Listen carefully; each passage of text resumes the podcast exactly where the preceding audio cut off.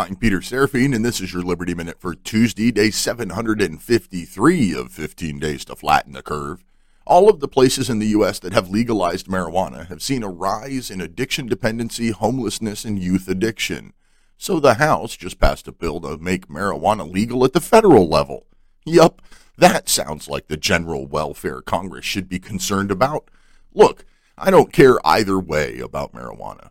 But there are real problems Congress should work on. Instead, they're working on legalizing something to help you forget those problems.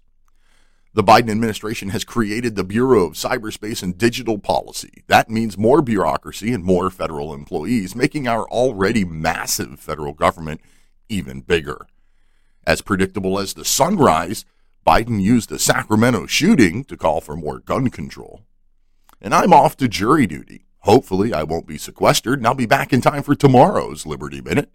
Until tomorrow, si vis pacem, para bellum.